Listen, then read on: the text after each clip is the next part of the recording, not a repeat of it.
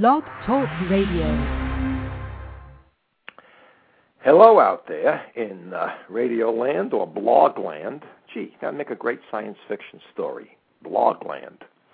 Um, today I wanted to talk about my knee operation. Not because I want to talk about my knee operation in any medical terms, but talk about what I learned from this whole experience and what I still continue to learn about um, what happens when your knee goes bad and um, the effect it has on your life psychologically.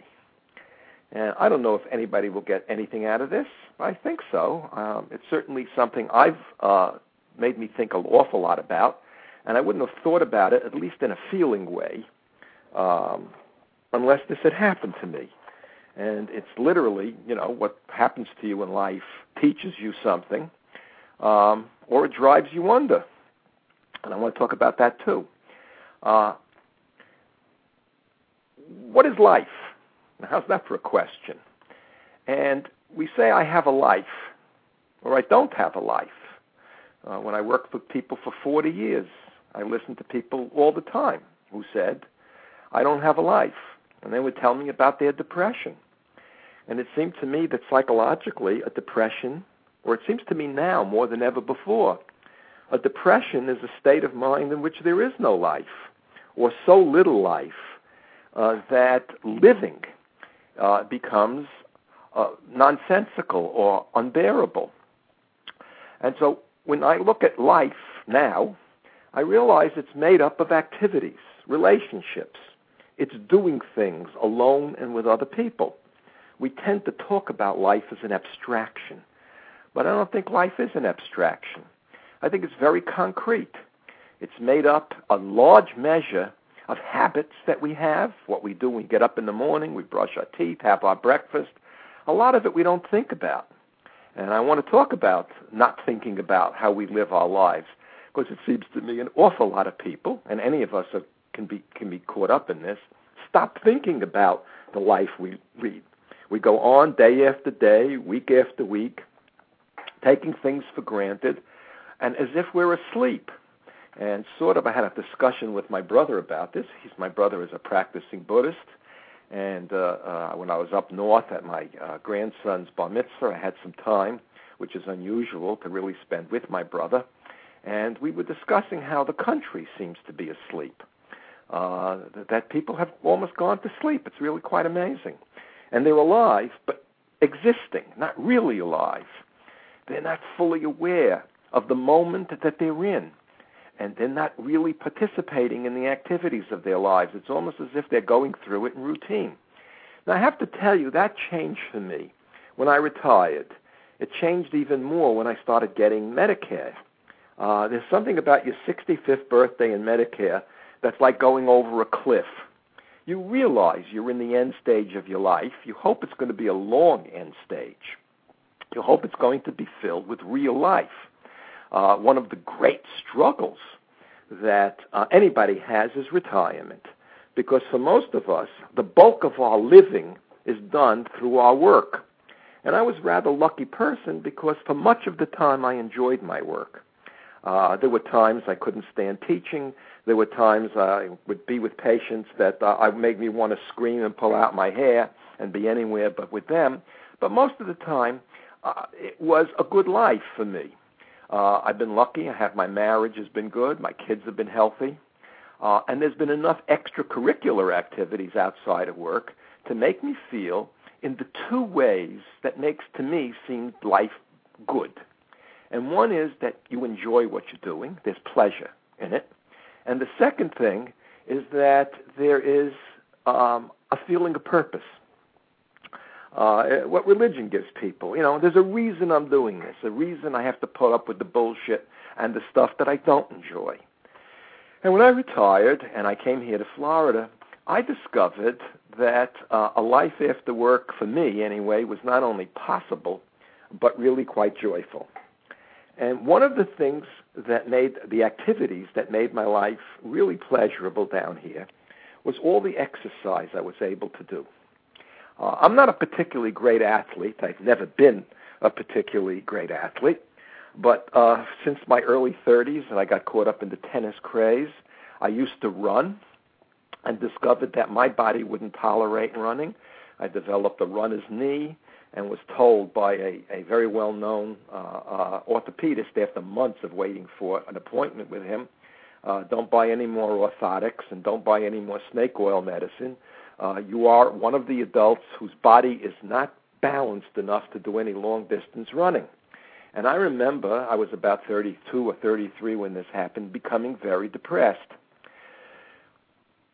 I never thought about it like now, but I realized that that depression was because a piece of my life that was not only fun, but I valued, I saw purpose to it. Uh, it was going to keep me healthy. I would live longer. Uh, it made me, in my own eyes, do something that most people couldn't do.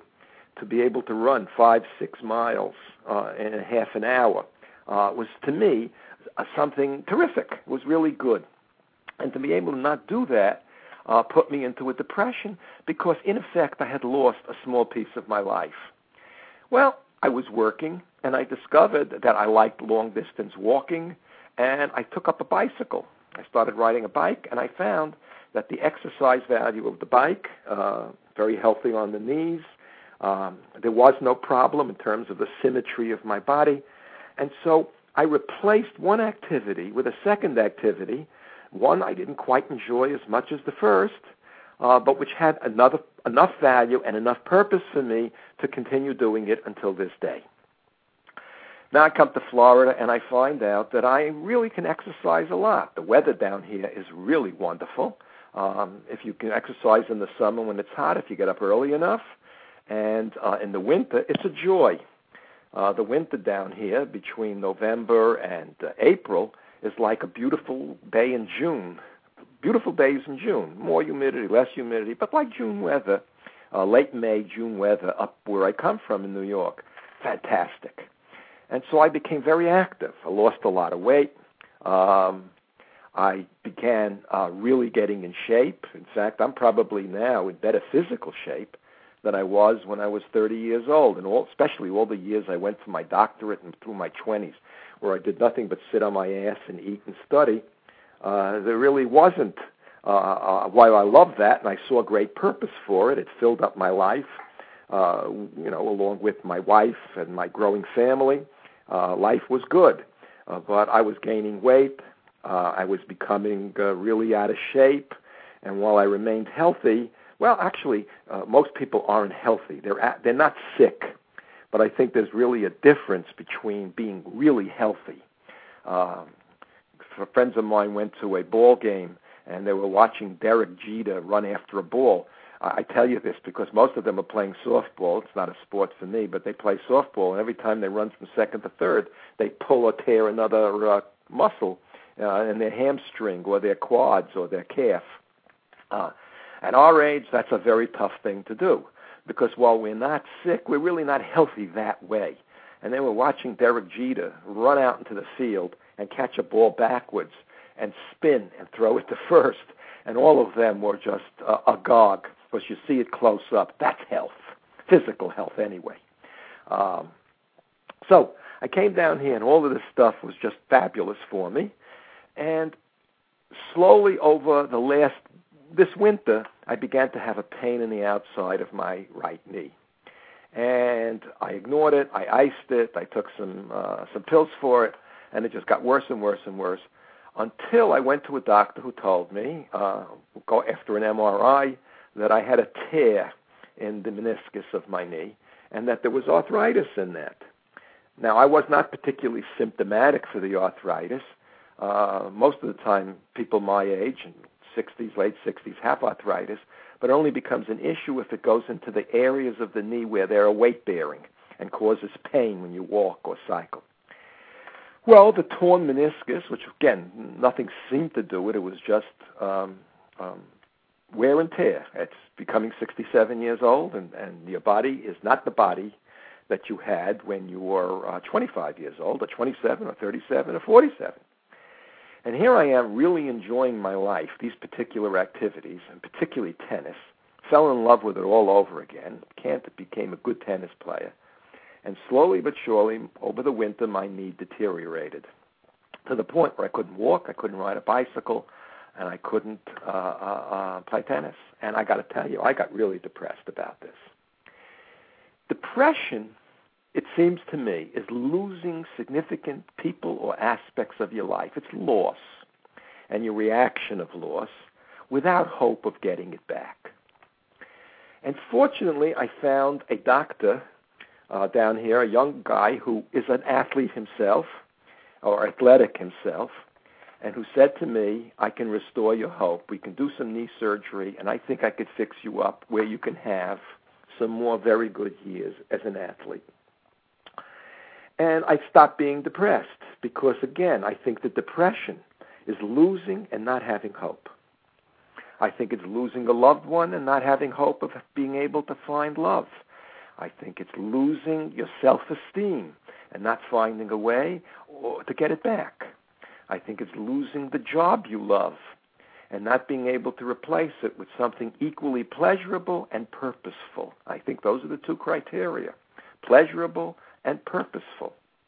There's meaning, real meaning. Uh, I see so many people work at these shitty jobs just for the money. And their hope is someday they can walk away from this crap, but they're not really preparing for anything else. Well, anyway, by the time I had my surgery last uh, Thursday, this past Thursday, uh, I was crippled. And the only thing keeping me going was the hope that the surgery would be successful. And the doctor did the surgery, and what's interesting is that now I am partly hopeful and very anxious because anxiety, as I've said many times on this show, is the emotion that tells you there's something you have to know, but you can't know it yet. You can't find out yet. It's hidden from you.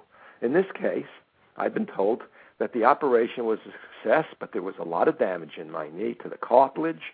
Uh, most of the meniscus is there, which is good, and a lot of arthritic problems. And in about four weeks, I should be strong and healthy enough to pick up a racket and go out and start hitting the ball on a limited basis, which puts me a thrill and, and great pleasure in my life that I can be able to do this. But I don't know what will happen. The, the, the, the, the uh, physical therapist told me if I'm in real pain, I'm going to have to lose certain real important elements in my life. And at that point, I, like anybody else, is going to have to come up with an alternative plan. Uh, enough so that it alternates uh, with, with a hope, that it alternates with a feeling of purpose, and that what I replace that those physical activities with, or whatever physical activities I lose, and what I keep, uh, will sustain me. Because that's what life is. It's not an abstraction. It's what you do that's purposeful and pleasurable. Um, I watch people now because I live with older people in, in Florida, and I watch people slowly but surely uh, lose one per piece of their life after another and become more and more depressed. Somebody once asked me, Do you ever think about the past? And I looked at him surprised because most of the people I know down here don't talk about the past very much. Occasionally, what happened to us when we were in school uh, what what happened when we got married, when we when did we meet our wives, uh, how old are the kids, and do we remember their being born? We go back with a certain fondness, with a certain nostalgia. We don't live in the past. And I really do believe that older people, or any people, especially people who get sick, who live in the past, who spend their time thinking about the past, do it because that's the activity that gives them pleasure and gives them purpose. It's going back. Uh, unfortunately, for many people who go back, there's recrimination, there's guilt, uh, there's not enough of pleasure in their lives to give them a sense of sustaining their life. And there seems to me there's something very sad and tragic about somebody whose life contains not enough pleasure and not enough purpose, not enough meaning to keep them in the present and looking forward to the future. You want to ask me what I think the so called idea of mental health is? I've said this many times, but not quite this way with the kind of feeling insight I have about it now. Life is really, really good when it's made up of activities that are purposeful and pleasurable, that give it meaning. And I don't care what that is cooking, playing golf, playing cards, working. Uh, I think sex is incredibly important.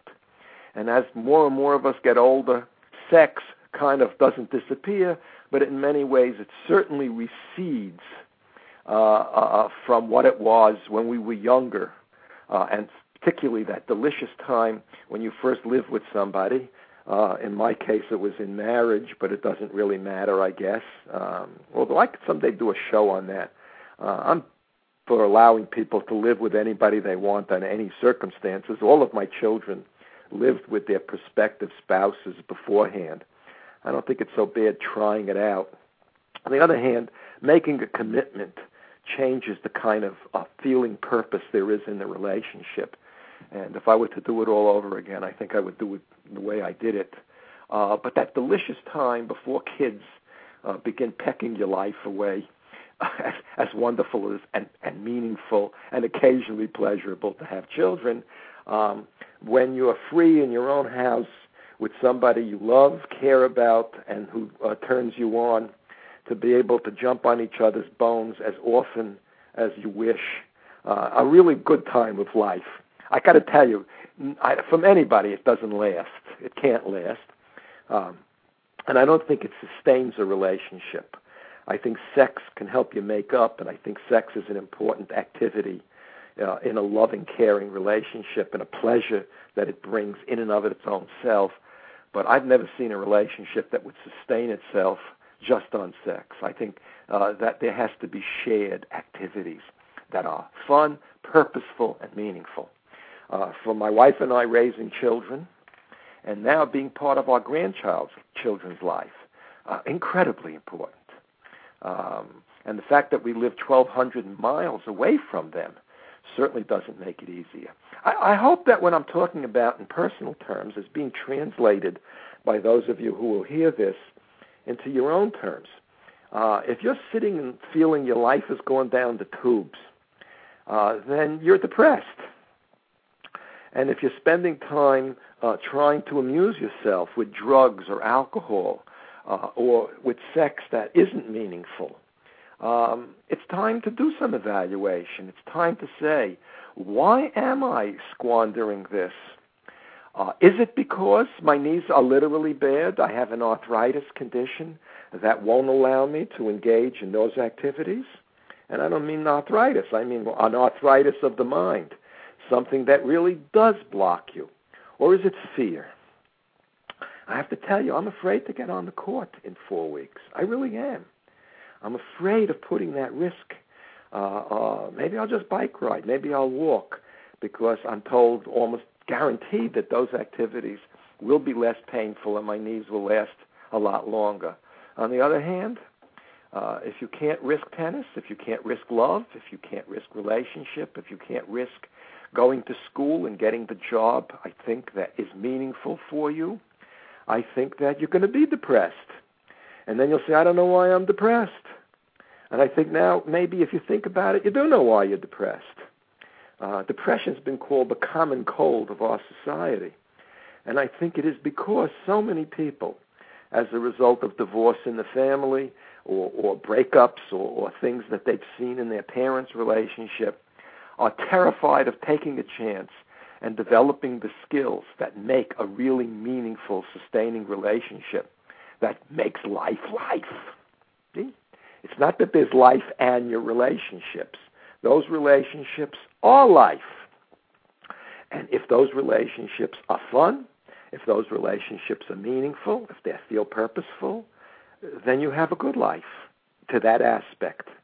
I think work is incredibly important. Um, and I always did. I wasn't thinking exactly in these terms, but I think I said this before. I pushed all my students and all the people I worked with when I called myself a therapist to go to school and don't do. I'll tell you an interesting story. Uh, I had a young man who, uh, in my class, I was teaching a section on Piaget, the famous developmental psychologist, and I loved that. By the way, I loved ideas. See, uh, and, and that's something. As long as my mind is okay, I can do this show. I can read what I want to read. Uh, that will be a piece of my life. that I hope will sustain me. I just got new eyeglasses and now I can read more clearly again. Isn't it wonderful what science can do and what medicine can do when it works right to be able to help produce that piece of your life uh, that makes it rich, meaningful, and fun. But anyway, um, I love teaching Piaget. I love these ideas. And one young man looked at me and he said to me, Dr. Simon, he said, this goes in one ear and out the other. It's such shit to me. Now, when I was a student, I never would have dared say that to my professors, but now I changed my mind. I'm glad he said it to me. So I said, What do you love to do?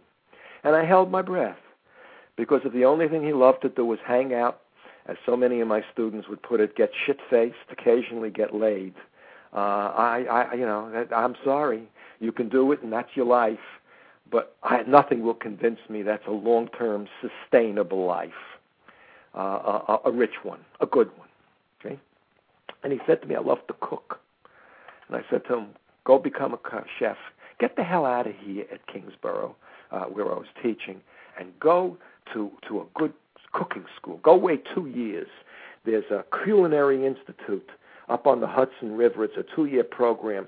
It'll teach you all about cooking and bartending and running a restaurant. It's a two-year program. And he looked at me and he said, I'm sorry, I can't do that. I said, Why not? He said, My father would die if I drop out of school. It's his dream that I go to college and get an academic degree. And I said, Well, it's his dream. What's your dream? And if your father's going to die because of the stress of your leaving school, there are two things you have to be able to understand. One is that he's going to die running for a bus because he's really not very physically healthy or fit. The second thing is he's living his life through you because he doesn't like his life. And yes, you can make a conscious decision to give up your life for him, but make that the decision. Because if you give up your life for him, it'll be meaningful. I don't think it'll ever be any pleasure in it, but it'll be meaningful and you can sustain yourself that way. But does your father love you? And he looked at me surprised and he said, I think my father does love me. Then if you tell him what we talked about today, that this has got to be what your life is, that you want to try to be a chef. That's what you want to do. And he loves you. He'll grumble, he'll do it. And I guarantee you, you're going to help him live a better life. Because if he can't live his life through you, he'll either find someone else to live his life through, or maybe, maybe, because you're never too old to go and find a life for yourself. What does he love to do? He watches television and he drinks beer in the evening and he smokes too much and he's a hundred pounds overweight. Ah, uh, I said. I didn't say, by the way. I thought he's dead. He's walking dead. He's not alive. He's existing, and he's living through his son. Well, the young man screwed up his courage, had long discussions with his father, who in the end did love him, and said, "Okay, I'll support you." Uh, I, he dropped out of my class and I didn't see him again. And one day, about two years later, he walks into my class while I'm teaching. I recognized him, and we hugged. And he said to me, "I can't tell you. I have a. I love what I'm doing. I'm a chef. I got a job in a restaurant. I think I have a real future. See, there's that hope. There's that glowing feeling of being alive. Okay? I don't mind cooking, but I would never be alive that way. But that's okay you see? For me, it was reading and writing, and now it's tennis and walking and bike riding. And, and I'm learning to play bridge all over again. And I think I'm going to do better at it than I did years ago because I'm not competitive in the same way as I used to be. And this young man, I said, see, I earn my salary here because I helped him. I really do believe I helped him do that. And off he went into the world. I never saw him again. I don't know what happened to him. I mean, it could have been anything good or anything bad. But he pursued that dream. He made it real. And he now had a life, a life he didn't have sitting in my class, no matter how great I thought my class happened to be. So, I'll let you know, gang, what's going to go happen when I get on the tennis court four weeks from now or five weeks from now. Um, they tell me I'm healing very fast. I already feel much, much better than before the surgery. I couldn't cross my leg for the last three months. I couldn't put my right ankle on my left thigh. uh, like I like to do when I'm reading a book or even watching television or something. Uh, and I can do that now with great comfort. Uh, so I have hope. Anyway, that's the story about my knee, my life, my surgery, and what I've learned from it. And uh, if I can't play tennis, I guess I'll adjust to it. Although a piece of my life, and it'll sooner or later that piece of my life will have to go anyway, because there are very few people you see on the tennis court in their 70s. You still see some. Uh, what's wonderful is every once in a while I'll be playing another team from another uh, uh another uh, uh, community, and the guy will look. I'll look at him. How old are you? Seventy nine, eighty. Uh, my partner and I lost two guys. One was 80, 79, one was 83. I couldn't believe it. they were on the court. They didn't even have braces on their knees. They were moving very nicely. Mostly they weren't moving so well, but they were very smart in how they placed the ball. Everything was just carefully thought out, and 50, 60 years of experience was backing up their game. So they, they, they took us they took us to pieces. They took the kids to pieces. Anyway, uh, that's where it's at. Anybody wants to call in? Uh, anyone wants to type in? And uh, you want to tell me a story? I hope this has been meaningful to you, whoever is listening, and whoever will listen. Um, your life is made up of activity. The simple ones like brushing your teeth and eating supper. Uh, by the way, when you eat your supper, make sure there's something in your supper that's not just medicine. Everyone I talk to, they, they eat not food, but they eat medicine. Uh, how many calories? Is it lower my cholesterol? Uh, there's so much bullshit about cholesterol. I mean, such crap, such lies that have been around so that you'll be terrified to have a piece of cheese or a nice steak or a hamburger. Uh, put the stuff in your food uh, that you love, that you enjoy, and enjoy it as food. Uh, there was a study recently where they asked French and Americans about food. The French tell you how it tastes, good or bad. Americans tell you how many calories and whether it's good for you or bad for you. Uh, it's disgusting. I think it's awful. And I don't think it's going to help anybody to eat their meal like medicine because food is, again, at least for me anyway, and most of the people I know who enjoy life, a real source of the pleasure of living. It's purposeful, you know, it keeps you alive, and if it's fun, if it's enjoyable, so enjoy your food for God's sakes. Uh, enjoy your exercise. Again, don't don't you don't want to get too much weight on you, but uh, you know for a variety of reasons. But uh, most of us, if we exercise and find good things to do that we enjoy, that make up that piece of our life, uh, then we can enjoy our food. Uh, I love a couple of glasses of wine in the evening. Oh, you can't. The, the teetotalers around. Oh, oh no, no, you drink. Uh, makes me feel good. I don't get drunk. I don't become abusive, but I enjoy the wine. I enjoy the aftermath of the wine. Uh, it's pleasure, and it's it's meaningful to me. So now you know all about my life. Uh, um, I hope you're enjoying your life. I hope that uh, there's purpose. I hope that there's great fun. Uh, I hope that there's not too much tragedy in your life. I hope there's not too many people who bring you bullshit uh, so that you have to restructure your life. Uh, if you haven't been loved up to now, let me tell you, there are six billion people in the world and it's growing. Someone wants to love you. Someone wants to love you. If you love them back, uh, there is relationship. And I really, just truly feel this way. You know, maybe the world is going to blow up in the next day. I mean, the assholes who are now running this world the assholes who are running this country are beyond my imagination. Uh, it's scared what could happen to all of us when you lose jobs, when you have a recession. Uh, but but again, it's it's never just out there. It's also in here. It's what we do. It's the purpose we find. It's what we do to replace those important, meaningful, fun activities with other things and other people that sustain life hey, I enjoyed this. Uh, let me hear from you. Give this show a nice rating. I never asked that, but give it a rating. Uh, maybe it'll bring more people on. I would would love that. And I hope that next week I can give you another show and I'll give you an update uh, on the story of my right knee. Good night. Take care. Goodbye. Blog Talk Radio.